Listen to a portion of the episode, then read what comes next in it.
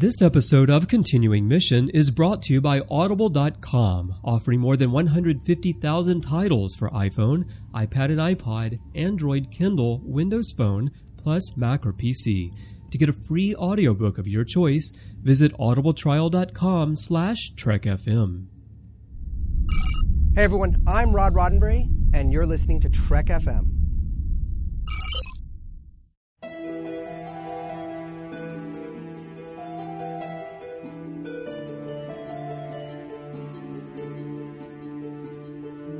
Welcome, everyone, to another episode of Continuing Mission, our look at the ways in which fans are keeping Star Trek alive. I'm your host, Christopher Jones, and the primary focus of this show is on the fan series, or as I prefer to call them, independent productions, that tell new stories set in the Star Trek universe. And joining me today, I have a co host for Continuing Mission, one of the co hosts of our Voyager show, To the Journey. To the Miss journey! To the journey. I don't know if anyone listening to this show is going to get that yet, sure, but go listen to To the Journey and you'll know exactly what we're talking about. That's But right. it is Charlene Schmidt. Char, how are you doing tonight? I'm doing great. Thanks for having me. Yeah, I'm glad you could join me tonight. You know, this is typically a solo show with me and guests, but tonight we have a very special guest who most of our listeners will probably remember best for his role as Icheb on Star Trek Voyager, Manu Intiraymi. And I knew, Shar, that you would enjoy sitting down with one of the Voyager cast members. Absolutely. You know it. Manu will soon be on our screens again as he reprises the role of Icheb in the upcoming independent film Star Trek Renegades, which is being directed by Tim Russ and stars many familiar faces from Trek's past. Manu is here tonight to talk to us about this project, as well as Voyager and his acting career in general. So, without further ado, Shar, let's go ahead and bring Manu in. Hello, Manu. Thanks for joining us on the show tonight. How's everything going? breezy. Breezy, as we were just talking about before the show. I, I asked you on the show today to talk about Star Trek Renegades uh, because this show is about independent Star Trek productions, and but I also want to talk to you about Voyager a little bit and, and about your other acting and your background and all because most of our listeners know you from your role of Icheb on Star Trek Voyager, but you've done so much other stuff. And you know, I was reading your bio, and um, according to your bio, you decided you wanted to be an actor when you were four years old. How did that happen? Yeah, that's a true story. I, I was watching Peter Pan, and I know that I was four years old. I had seen, I know because I, I always put it to the year that um, Big Trouble in Little China came out. I saw Big Trouble in Little China, and then the same year I was. That's not what. that's not what made me want to be an actor, but it should have.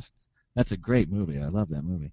It is. But I was watching I was watching a, a, a community theater production of Peter Pan, and because I was four, just the actors flying around on the wires when they had their happy thoughts blew my little mind.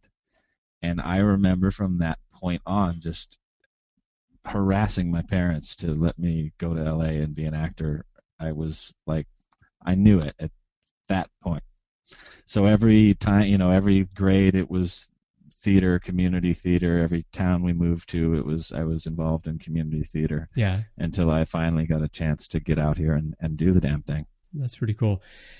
And uh, so, so you got out to L.A. and how hard was it for you to break in and, and get a first role? Um, rather difficult. I think it took a. I I got an agent right off the bat um, because I had an in that's a boring story. Um, but it took about a year of auditioning for things until I got my first role. And my first role was in a movie called Senseless with Marlon Wayans and David Spade. I just had a part playing a, a, a kid that saves M- Matthew Lillard from ODing on a drug. No, not Matthew Lillard, uh, Marlon Wayans. Um, and then I got my second gig was on, and I almost quit acting then because I was so bad in that movie, and I got yelled at by the director, who's a? Kick-ass director, and she wasn't, she didn't remember that she'd hired a first-time actor, and she was just having a bad day, so, so yelling at me. This, this, you know, it, I, I was like ashamed of myself at the end of that day, and I almost gave it up. But then the next job, which was uh, another horrible show called Pacific Blue. I remember oh that yeah, show. I, I know that one. Yeah, Cops yeah. on bicycles in Venice Beach. I was a Cuban cigar se- selling rollerblader. nice. oh, that's funny. Um, but you know, that had this that had this whole chase scene where I like jumped cars on my rollerblades. Um, but that shoot went really well, and um, from that point on, it was pretty steady work until I got this movie called Whatever It Takes with uh, a bunch of big actors these days, uh, James Franco and Aaron Paul and Shane West and Colin Hanks, and that led to the audition for Star Trek, and then uh, Star Trek has basically kept me working since then. So, can you tell us a little bit about the process of getting onto Voyager? What is it long? Were you in rather quickly? Um, truthfully, you know the guy that cast me in Senseless, the movie that I was horrible on?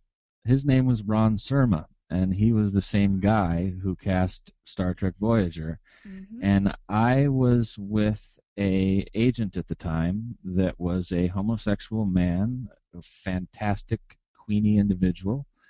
And Ron also is a homosexual man and a fantastic individual, and they were in a salon getting their toenails done. And my Okay. agent said, You've got to see Manu Intiraymi for the part of Icheb. And Ron remembered what had happened on Senseless and said, No way, not, not a chance in hell am I seeing that kid again. And my agent got really pissed at him and threw a hissy fit and made the girl that was working on his toes cut his foot. And so he's like, God dang, dang it, you cut my foot. If you know, I cut my foot and you made me cut my foot, pissing me off. He's good. You're gonna see him. And because of the spilt blood, Ron saw me again. And um, then after that, it was you know four more callbacks, and you get you you go back for the director, you go back for the director and the producer, and then you go back for Rick Berman, Brannon Braga, and um, the director and the producer and casting. So it was a very long process for sure Whew, Wow. indeed. So blood literally had to be spilt for me you to get in the there. role of Icheb. Start to finish, how long did that take? Well, once I got the audition, I don't know when the the the salon was. My agent just told me that story, uh, like maybe a year later Mhm. after it happened. So, um, two two a week and a half. I mean, it's pretty quick. You, read, and if you get the call back, it's a couple days later. Um, if you get the call back again, it's maybe the same day, maybe a day later, and um, then the final final test is one more time. So it's at least four days of audition, sometimes less. And you know, I, for Voyager it was that way. For other things, different movies and, and television shows, sometimes it's really weird. Sometimes you'll audition once and you'll get the call and you're hired, and sometimes you're uh, offered the role. You don't have to audition. Um, sometimes, sometimes you audition for something and you forget that you auditioned for it. It was so long ago, and suddenly you get the call. So it, it, it's all Yeah, yeah. it varies, you know. Sure. Have you found that after doing Voyager, have you had more instances of people calling you up and just offering you a role and saying that, uh, you know, we we I don't know, we're Star Trek fans or whatever, and you know, we we saw you on your what was it, eleven episodes I think of, Mhm. of Voyager, and we want you to come in and be and be on our show. Yeah, it was like every other other episode for the last uh, two seasons. Um, I've definitely gotten work from from being recognized off Star Trek. I mean, I did a, a, a war film called Fortress, which was a World War II film a few years ago, and the director of Fortress is a man named Mike Phillips, and he used to work for the makeup cord the make head of makeup over there. That's how he got his in into entertainment. Oh man, the Star Trek community is going to kill me for not knowing the makeup artist. He's a Michael super Westmore? famous guy. The guy that You talk about Michael Westmore. Michael Westmore. Thank you. Then years later, uh, he was directing a film and knew my work and and gave me the part. Sweet. Cool. Think, yeah, it was sweet. Things like that happen too. What was it like? I, I'm curious too, because you did some, you've had some guest roles on comedies like King of Queens, and when you walk on a set, And you hear about the Star Trek actors and how they cut up on the sets, and you know, so, some of them are serious. Like you hear DS9 was a very serious set, and you hear others were not so serious. Um, yeah, those guys are a bunch of very serious guys. That's funny. Yeah, like um, I, I, was reading something the other day about Garrett Wang playing jokes on Jeri Ryan when she first got cast on the show and such. But what was it like for you? You know, having done different TV shows leading up to to Voyager and including some comedies, like I said, the, the King of Queens, and then you get on the Voyager set. Voyager was, you know, this is not just PR crap. This is the truth. You know, a lot of shows you, you when you come on as a guest star, you you're treated sort of as an outcast, and a lot of TV mm-hmm. stars in Hollywood tend, it, not a lot, not the majority, but you can basically count on a television star being sort of an egomaniac compared to when you meet an A-list film star. They're usually pretty humble and cool people. I don't know why that rule or stereotype exists, but it seems to. Mm-hmm.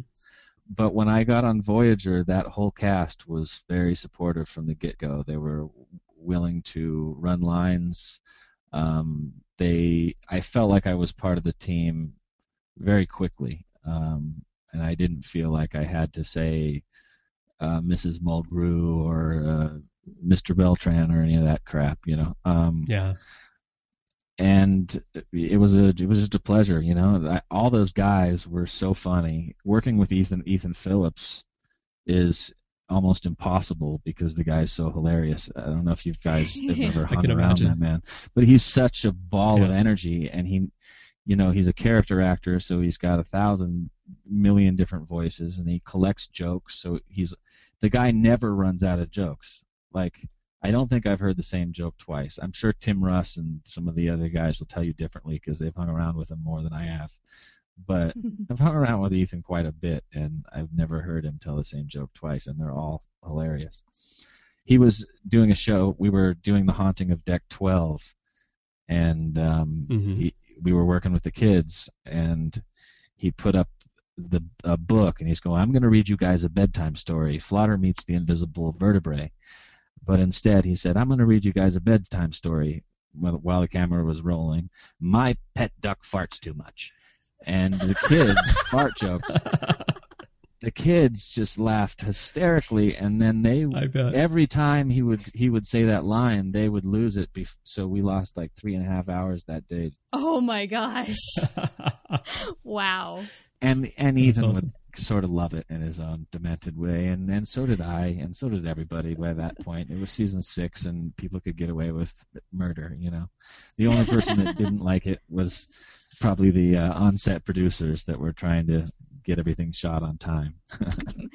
I've heard a lot about pranks that have been done on the Voyager set, and the guys especially seem like a very lighthearted bunch and love to have fun and do whatever they can to just make things loosen up a little bit. I mean, there's yes, you're there to do a job, but you're there to have fun too. It sounds like, and uh, you know, when I've been to conventions, I've heard endless stories about pranks happening on the set. So I would love to know if anybody pranked you, or if you ever got in on a prank. What happened? My story's my story's so bad. I, you know, I didn't quite have the uh, what's the word? The seniority to to prank. Okay. I was more the guy that that you know was going to get pranked more than um, I tried to prank back. What we would do often, or what they would do often, was in in ADR when you go into dub to reloop your lines if if your lines didn't the sound didn't come out well. What you can do is when your head's turned away from camera, you can say something else. And so the actor that comes in behind you is expecting to is expecting the line that and you can say something offensive or funny that gets them right? Yeah. Mm-hmm. so this had happened to me a couple of times and so i tried to get robert beltran back on the episode um, shattered. And robert beltran walked up to me and in the and said um, I'm I need you to hide this Antarian cider or whatever. Mm-hmm. And he said his line was, "Okay, Icheb, your secret's safe as long as you keep mine."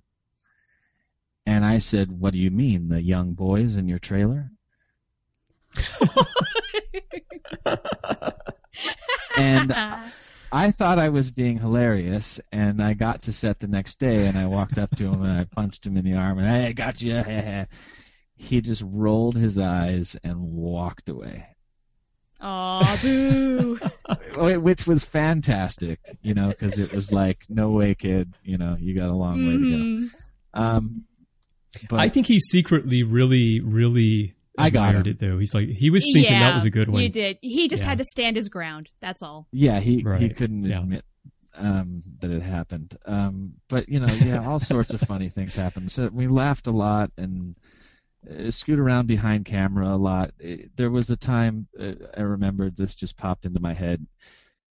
There was a naked Jeri moment in Q2 where Q make, takes off her clothes with a snap of his fingers and stares at her for a while. Mm-hmm. And then there's a scene later in the show where he's standing next to Icheb, and she said, "Is is, is there any?" The captain says, "Is there anything else you want?" And he says, "I could see you naked again." And I was standing off camera, and I made a facial gesture like "Hell yeah," you know, and thumbs up to him. Yeah. and, and which is so on Icheb and the doctor would always make he would always be able to change lines that were purely unsexual and just in the yeah. way that he said them make them sexual like i remember a line when i saved seven's life and i'm laying on the table and we were in rehearsal the line was um Jer says pain i caused him and the doctor says pain he was willing to endure. But when the doctor delivered it, he said pain he was willing to endure. And right. that doesn't surprise me at all.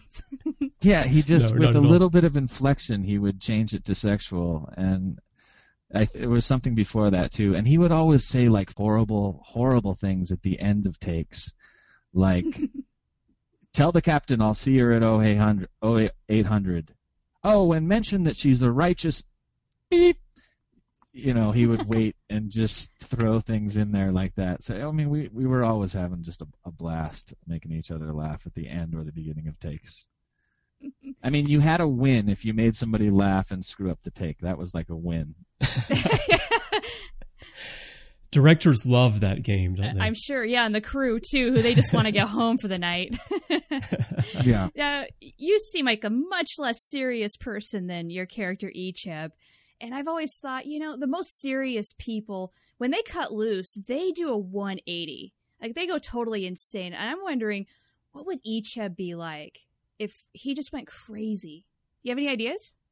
Well, you know, I really wanted that to happen. I I I even bothered the writers about because I naturally do sort of float towards comedy. A, a, couple movies coming out this year, I play some really sort of wacky characters, and um, I wanted to do an episode where Icheb got to get a personality and go in the holodeck and like a Fairhaven episode, or where he just played some wacky jester or something, you know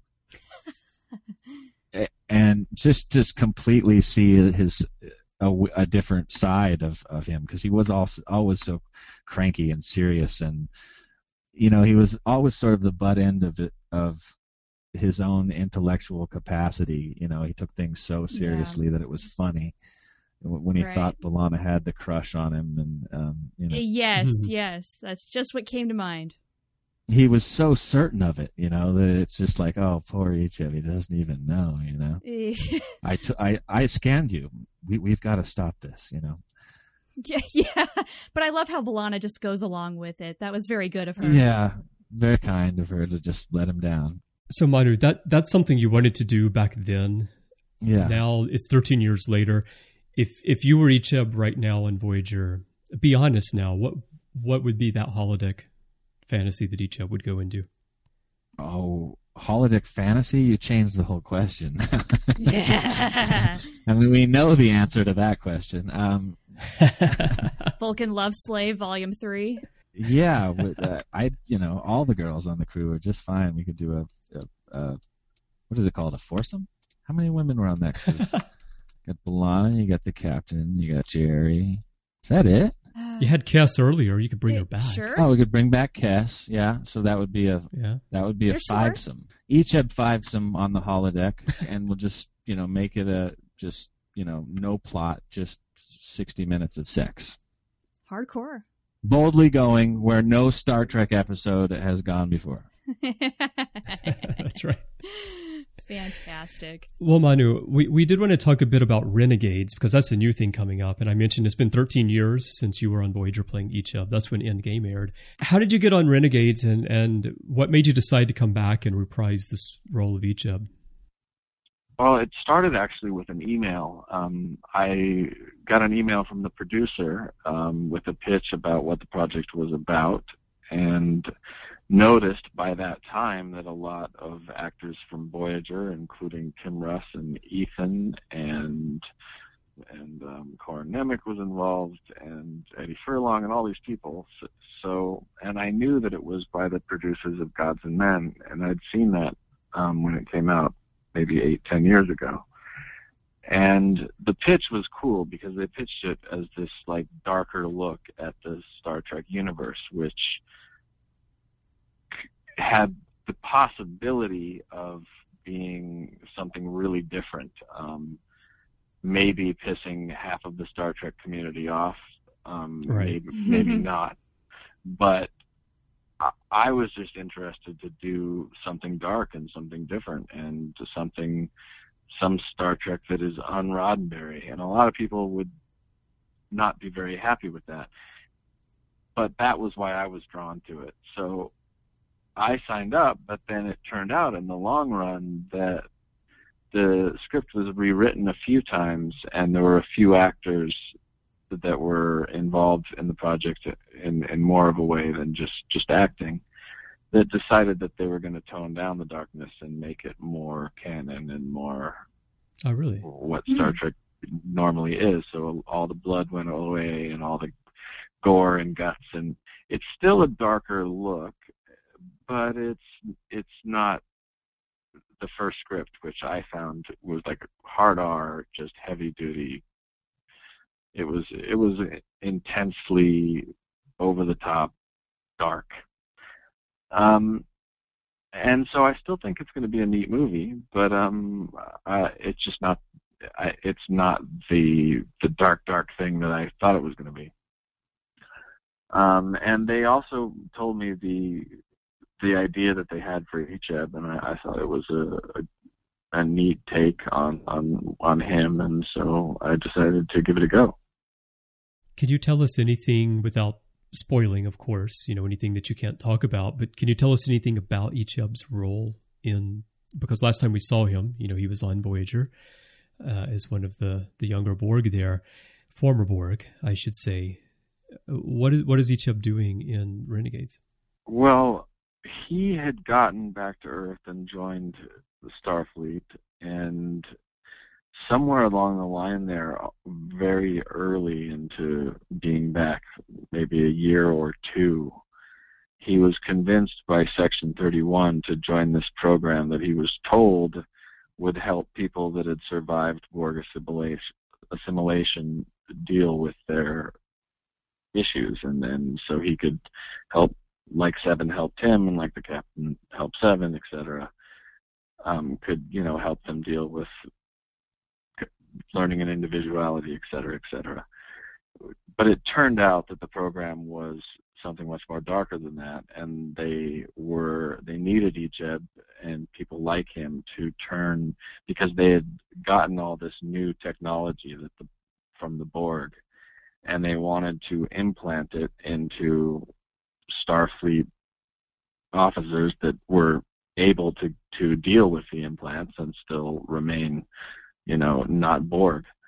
Um, so they made each Icheb into this h- hardcore weapon, and he has all these new powers, but at the same time, it damaged his brain, and it put all these nanoprobes into his system, and he's he's a darker, angry character that's trying to be good and trying to keep his head on straight, but has so much power inside him that he has a tough time always doing the right thing, um, and has a, he's lost himself. So Wow. I thought that was really sort of interesting and um, a grown up, messed up Icheb. If you've seen some of the previews, you see he's got that new um, sort of eye laser piece that it, it morphs out of his head when he goes into battle mode when he fights oh wow. his arm changes into all these different weapons and he's they you know the the, the borg have become much they're still the borg but they've they've gotten all these new weapons and new abilities like liquid steel terminators to blend in and, and different things like that Right. so Wow. um yeah it's a com- completely different take on he's not the you know he was never a little boy really except for those first couple of episodes where he was bratty but he's not as intelligent in, in this film and he's he's more of a th- you know just kind of heavy artillery for for the crew Going into seeing that and seeing what they were doing with him, did you have any idea, like if you were going to play Icheb 13 years later like this, have you thought about the character over the years? Again, not not that you're sitting around thinking about Icheb all the time, but just, you know, it was a role that you played. Have you thought as you've gotten older about new takes on the character and is this in any way similar to, to anything that you might have wanted to do in reprising the role? Well, back when I was doing Voyager, they were deciding on the next Star Trek show, and through the grapevine, I had heard, and I don't know whether this is a rumor or not, but this is what everybody was saying, was that they were deciding between Enterprise or a show called Star Trek Academy. And they were Wow. going to, you know, have a show based around the Academy. And so you could have missions that left Earth you could have stuff going on at the school. You know, it leaves the the show open to a lot of possibilities. Um, and at the time, everyone was saying to me in my ear, "Get ready, you're you're going to be on that next show. You're going to get a contract one of these days." So I spent a lot of time thinking, "Wow, I'm going to be on the next Star Trek series as a regular." Right. Um, so I would love to do that, truthfully. Um, whatever the heads of CBS and Paramount had in mind, if they decided to do Academy as the next show, I would love them to, you know, bring Icheb back and and give him some sort of purpose uh, at the school or um, probably as a teacher at this point. Interesting. Yeah. Yeah. I could definitely see that. I, I'm curious, Manu, w- when you talk about the things that you've done um, on Voyager, you remember episode titles. You remember like uh, you know, alien words. You're just rattling those off. Were you a Star Trek fan before you got that role, or is it just something you you just remember? You have ability to remember these things as an actor that some people don't. You know, it's very strange how well I've been able to re- remember some things tonight. In, in a lot of interviews, I really blanked. Um, no, I I just you know it, it was a great experience. It was two years of, of a lot of fun, so there's a lot of memories in there. Um, I was definitely a fan of the franchise. I wasn't a fan of the TV show. I wasn't a fan. I- I wasn't uh, not not to say I didn't enjoy it because I had seen an episode here or there, but I wasn't a regular watcher of Next Gen or Deep Space or um, Voyager. But I'd seen every Star Trek film. Okay. Okay. I was a, more of a fan of you know the classic Trek, um, even though I hadn't seen that show either. But I'd seen all the movies, so I'd seen Yeah. I'd seen First Contact as well, so and and uh, Generations and Insurrection. So I I knew that crew as well. So you could say I was Yeah. a fan. I just wasn't a fan of the series because I'm a film fan in general. I just I love movies. That's my thing. One reason I ask is because Renegades has this darker take, and you said they to- they ended up toning it down a bit. Yeah. And I was curious what your uh, take on it was and what interested you in it. Because if you know the classic Trek and the whole Gene Roddenberry utopia Yeah. concept, and a lot of fans, you know, like you said earlier, maybe this is going to piss off half the fans. And a lot of people do get upset about conflict in the Star Trek universe. And, you know, personally, I think it's more realistic way of telling story. I love Deep Space Nine. But it was um, the, darker of the, of them all, or Yeah, Yeah. well, there was a war. There was the war with the Dominion, and even Sisko as a captain, you know, he does things that are questionable Yeah. for a Gene Roddenberry character and a captain. But he does things that I think are a little bit more to real life. And so I was curious if you were a fan and if you had, you know, grown up at least knowing of Gene Roddenberry's Star Trek mold and the Utopia, and then you signed on here for Renegades. It does take that darker look at the future. Yeah, see, my I guess my basic opinion is Roddenberry had his vision, and it was glorious, and it was great, and it still is great. JJ has taken the uh, the Kirk Spock. He's taken the whole, all those characters and and and updated it very well, and it's still about love and sacrifice and and love for your fellow man and etc.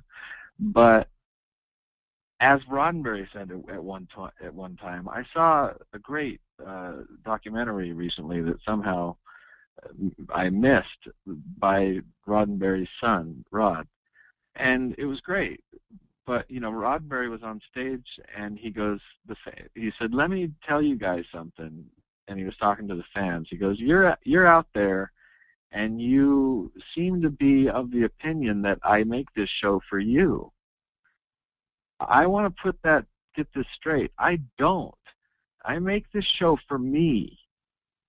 And he was very adamant about that. Like this, you know, this is what I do for me, not for you. This is this is what I do for me. And I'm glad you guys enjoy it, but and so from that perspective, I think it's okay to take a different angle and see a different Batman, a different Superman. There's been so many great writers of all these franchises that have stuck around, you know, and you know we all of them have. Why Star Trek is the only one that you can't do a different version of, you know, take a take Right. a different look at it. And there's the guys Yeah. that would be like Gene would roll over in his grave and he'd be so angry, but I don't believe he would be. I think I think he'd be like, "Wow, look what these guys did." I don't know if he would love it or hate it, but I think he would want people to keep trying to, you know, put a new spin on his show. Absolutely. So that that's why I don't have a problem with it. I wanted to see as dark as it could go, and and you know that's that some you know there was some politics within the the community of writers and, and actors and producers, and they decided the first script I saw was a really really really dark screenplay, and I was really really excited at that point, and then it it lightened up and it lightened up some more, and and now it's it's your basic Star Trek. It's it's I think it's still going to be a good film, but it's not it's not going to be the dark dark dark Star Trek that it was. Well, Manu, let's wrap up with talking about something beyond Star Trek. You've got a bunch of stuff coming up. I know that you uh, are your co-executive producing Benjamin Troubles, and you've got some other stuff coming up. What can you tell us about what's going to be happening through this year and you know on to 2015 for you? Um, there's a few things coming out. I, I have a, a role with this is kind of a fun project called Unbelievable. It's a, a 1.5 million dollar movie with a bunch of Star Trek actors in it, and it's a farce. It's like Naked, like Naked Gun, or but it's a sci-fi Oh, farce. okay. Mm-hmm. Mhm. and and it's about these plant monsters that come to Earth and change everybody into plants. And it's Okay. got everybody in it. It's got me and Picardo and uh, Whoopi Goldberg, and there's there's like 30 a- actors, from, big big actors from, from Nichelle Nichols is in it. Uh, Well, it- the list goes on and on. Michael Dorn is in there too, isn't he? Dorn, yeah.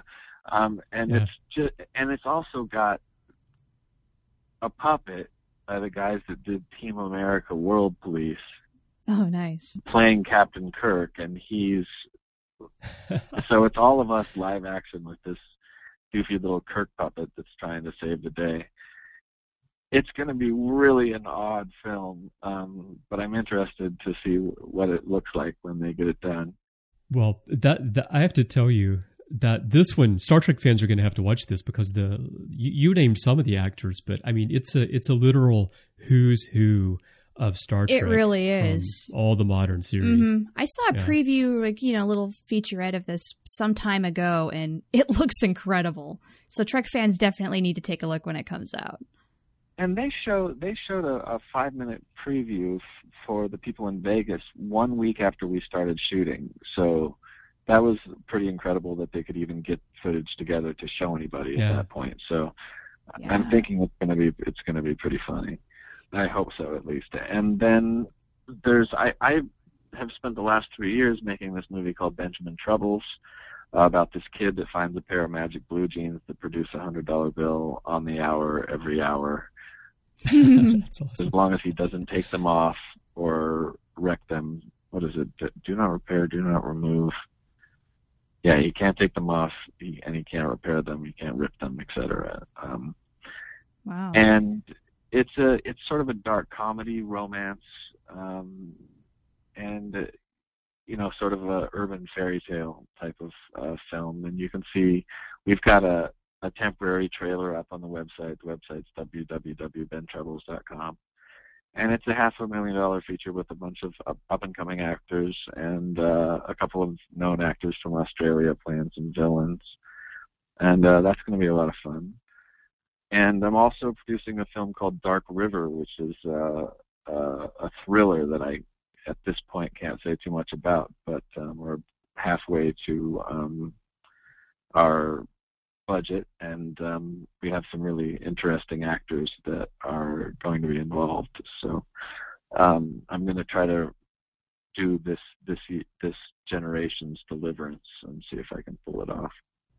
Nice. Interesting. And I'm in a, a couple other things coming out this year. Um, you can always look up my IMDb or my Facebook page. I always announce what's happening. Uh, season nine of One Tree Hill I was in, and it got released recently. There's a movie called Six Gun Savior that I have a little role in. That's a, a western. I, you know, I don't have my resume in front of me, but there's a bunch of stuff coming. Mhm. Oh, my friend Mike Phillips is making like a, a crazy space adventure with me and Chris Owen, the, the Shermanator from American Pie. He he describes it as like um, Lord of the Rings in space, and we're just getting started filming the trailer uh, this weekend, so that should be a riot. Oh, cool. And a friend of mine's making the Fifth Passenger. Look up the fifthpassenger.com too. okay. Well, you are a busy, busy man, Manu. I can tell right now. Yeah. So you mentioned Facebook. People can find you on there. Uh, what about Twitter? Yeah, Twitter at Manu Intiraymi, and um, the Facebook page. You can go to the fan page. My regular page is filled up, but the fan page is. Can, I I run it myself. It's not somebody else talking to you, so uh, I answer Okay. all the questions on there too. Cool. cool. Well, Manu, it has been a blast talking to you tonight. I really appreciate you taking time out for, for Shar and me and hearing about uh, Icheb. Very gracious talking about your time on Voyager. And we're looking forward to Renegades too and seeing this new souped up Icheb. Yeah, me too. Yeah. We got to wait for all the CGI, which can be a long wait sometimes. It takes a long time to do that Yeah. stuff right. But we finished shooting, um, you know, more than a couple months ago. But well, I'm guessing it's another. I don't know because I'm not the producer, but I'm guessing it's another year or so till it'll be complete. Okay. Okay. Well, we will be watching for it and, and hopefully all our listeners will be checking it out as well. All right. So uh, th- thanks again for your time tonight. Yeah. Thank you. Thank you.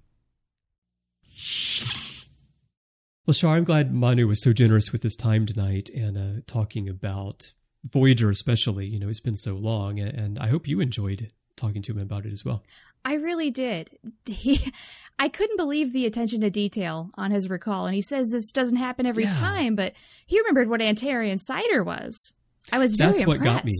Yes, that's what got me. The Antarian cider. That's where I was thinking because you know I I talk to a lot of of people who do these shows and they not everyone can remember episode names. You know, some some some actors are great at remembering episode names, and some actors don't necessarily remember the titles. Just like well, you know, a lot of fans are also not great with titles. Depends on your on you know how you see things, what your personality is like, Yeah, sure. In time. and time. Right? Yeah, because you forget these, and that's thirteen years. So yeah. I Manu was throwing out these episode titles, and I was thinking, "Wow, this is great." He remembers the titles, and then he said Antarian Cider, and I was like, "Okay, something's going on here." the guy did his homework. so that so that was awesome. Uh, but but I hope everyone enjoyed hearing all these interesting stories about being on Voyager and what went on behind the scenes. Uh, some of that stuff I had never heard of before. It's kind of stuff you only get directly from the actor themselves. Yes. Oh, and I love hearing about that stuff so much because it sounds like the set really was a fun place to be creative, goofy. You never knew it was going to happen on any given day. And uh, to hear that it really was a positive experience uh, makes me happy as a fan. Yeah, definitely. Well, Shar, I'm going to wrap up the show here. Tell everyone, you know, about where to find all of our stuff and our sponsors and all that stuff. So I'll let you go. But before I let you go, where can everybody find you if they want to follow you, uh, hear your show, and find out what's going on? Well, every Thursday you can hear me and Tristan Riddell on To the Journey. To the Journey. Our Voyager podcast. Thank you. on Trek FM here. And you can also catch me on Twitter. My handle is Oh the Profanity. That's right. It sure is. People wouldn't know it from listening to the show today, though. No, no, I'm I can be reserved, but every now and then I will cut loose. So beware, there is profanity sometimes on the Twitter. Very good. All right. Well, thanks for sitting in with me today, Shar. Thanks for having me. Well, it's been fun talking Voyager, Icheb, and Renegades with Manu today, but it's not the only thing we've been talking about here on the network over the past week. So here's a quick look at some other things you may have missed elsewhere on Trek FM. Previously on Trek.fm, Standard Orbit. Montgomery Scott is really just there to tell a story that they couldn't tell with Kirk or Spock or McCoy. This is true. An episode where Kirk is framed for the murder of a hooker would be right. Awesome. Completely different. It but... would be awesome, but Earl Grey. Ships of TNG Part 2. Commander Riker, why would you protect the inferior ship? I want its treasure. I want the other ship. Darren, how long have you been keeping that one in your pocket? You yeah, I like tell that. us. That was good. Do a Ferengi. the Ready Room scientific method. She tells the the the, guy, the woman that comes on the bridge, and she's like, "Well, it doesn't, you know, it it doesn't matter to me. I'm going to drive into these stars. It's going to be great." Like it's like I'm just like the orb. Till death do us part. His are, are, are very quizzical in nature. They they're of the scientist. They're of the somebody who who is willing to accept. Okay, where what is this reality? What's going on? She's just all like, "Tell me what to do right now," you know, like she, right. She, there's nothing spiritual about her. To the journey. One versus doctor's orders. I was working full time on top of being a full time student, and I listen. I don't, I don't want to hear your excuses. Okay, I don't want to hear them. like life was happening, and a great man once told me, "If something's important to you, you make the time." Warp five. Undeveloped enterprise stories. But the idea here is that Porthos would become intelligent and would be the only member of the crew capable of communicating with a canine alien. So even Hoshi apparently couldn't figure out this dog language. Commentary Trek Stars. The full Chimera. I, I loved I'd love to see an X Files one shot with Scully and, and the hookers. With you know? Scully and the Hookers? Yeah. That's a great name for That's a band. call it Scully and the Hookers. Melodic Treks. Five musical favorites. You know, I don't completely hate the opening theme. I, I just really think that Archer's theme should be the opening credits. Continuing mission. Star Trek Axanar with Alec Peters that's what we posit. We say it makes sense that at this point we know it's from from TOS. They're not integrated, so our crews are not integrated, uh, and and we make a point of that. We don't avoid it. We make a point of it. And in Prelude to Axanar, they talk about that. Literary Treks. IDW Alien Spotlight Part One. Well, Chris, it's okay because they can see the Romulans from their house. That's right. So from space. You know, you betcha. You know what? That's okay. I can see the Romulans from my uh, from my starship. It's gonna be fine. And that's what else is happening on Trek.fm. So check out all of these shows and get your daily Trek Talk fix. We have new Trek Talk for you every day of the week, and some days we even have two shows for you. And you'll find them in a wide variety of places, including on iTunes, Stitcher, TuneIn, Windows Phone, Xbox, Zune, or you can download or stream from our website. And if you're in iTunes, be sure to visit our new home in the iTunes Store, where you'll find our dedicated artist page and section where we're able to group and highlight our shows and our episodes to help you find past content that you may not have heard. We're quickly approaching 1,000 episodes of our podcasts here on Trek FM, so there's a wealth of interviews and discussion waiting for you there, and the quickest way to get to it is simply to go to itunes.com slash trekfm. And while you're on iTunes, if you enjoyed the show, please take a moment to leave us a star rating and a written review. We love to hear from you, and it does help other Star Trek fans find the show themselves. Now, if you'd like to send us your thoughts on Renegades, on what Manu talked about today in his acting career, Icheb, Voyager, anything about Star Trek you want to talk about, you can do that in a variety of ways. You can go to our website at trek.fm slash contact. There's a form there. Choose to send to a show and choose continuing mission, and that will come to us by email. You can also send us a voicemail through the website, or you can go to our forums at trek.fm slash forums to talk to us and other listeners about this show and anything you want to discuss from the world of Star Trek. If social media is your thing, you'll find us on Facebook at facebook.com slash trekfm, and you'll find us on Twitter where we're always tweeting away about Star Trek under username trekfm. And if you would like to find me, you can find me on Twitter also. My username is C Bryan Jones. That's the letter C and Bryan with a Y. And you can find me pretty much everywhere in social media under that same username, as well as on my personal website at cbryanjones.com. And elsewhere on the network, besides doing this show, you'll find me in quite a few places. You'll find me with Matthew Rushing on Literary Treks, where we talk Star Trek books and comics every week and interview authors. Matthew and I also do The Orb together, where we talk exclusively about Deep Space Nine, and then I do Warp 5 together with various guests to talk about Star Trek Enterprise. You'll also find me on my interview show Matterstream, which is about science and creative projects and social issues, things that are inspired by Star Trek or loosely related to Star Trek. And then you'll find me every week on The Ready Room with hosts from all around the network and special guests as we talk about Star Trek news and all five live action Star Trek series. And Shar is there with me every time we get to a Voyager episode. Before I let you go, I'd also like to tell you about our sponsor for today's show, Audible.com, the best source for audiobooks online. They have more than 150,000 titles for you to choose from right now, and they add hundreds of new titles every week. New releases, of course, when they come out these days, they often have an audio version. They also have lots of classics. They have lots of great Star Trek books, some of my favorites like Prime Directive, Federation and Spock's World are on there. They have some great Voyager books as well. They have Jeri Taylor's Pathways and Mosaic, as well as some other Voyager books.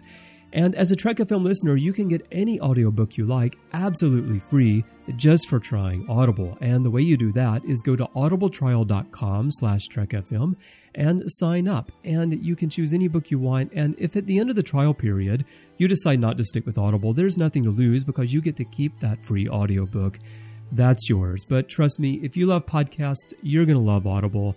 And if you're getting your audiobooks from other sources right now, Audible really is the best place to go to get your audiobooks. I've been getting mine from them for 14 years now, and I have no plans to stop anytime soon. So go try it for yourself. Again, audibletrial.com slash trekfm. And by supporting Audible, you'll be helping us keep continuing mission and all of our shows coming to you every week. And we really thank Audible for their support of the network and the show. Well, thanks again, everyone, for listening today. I hope you enjoyed the show and join me again next time on this continuing mission. And let's see what's out there.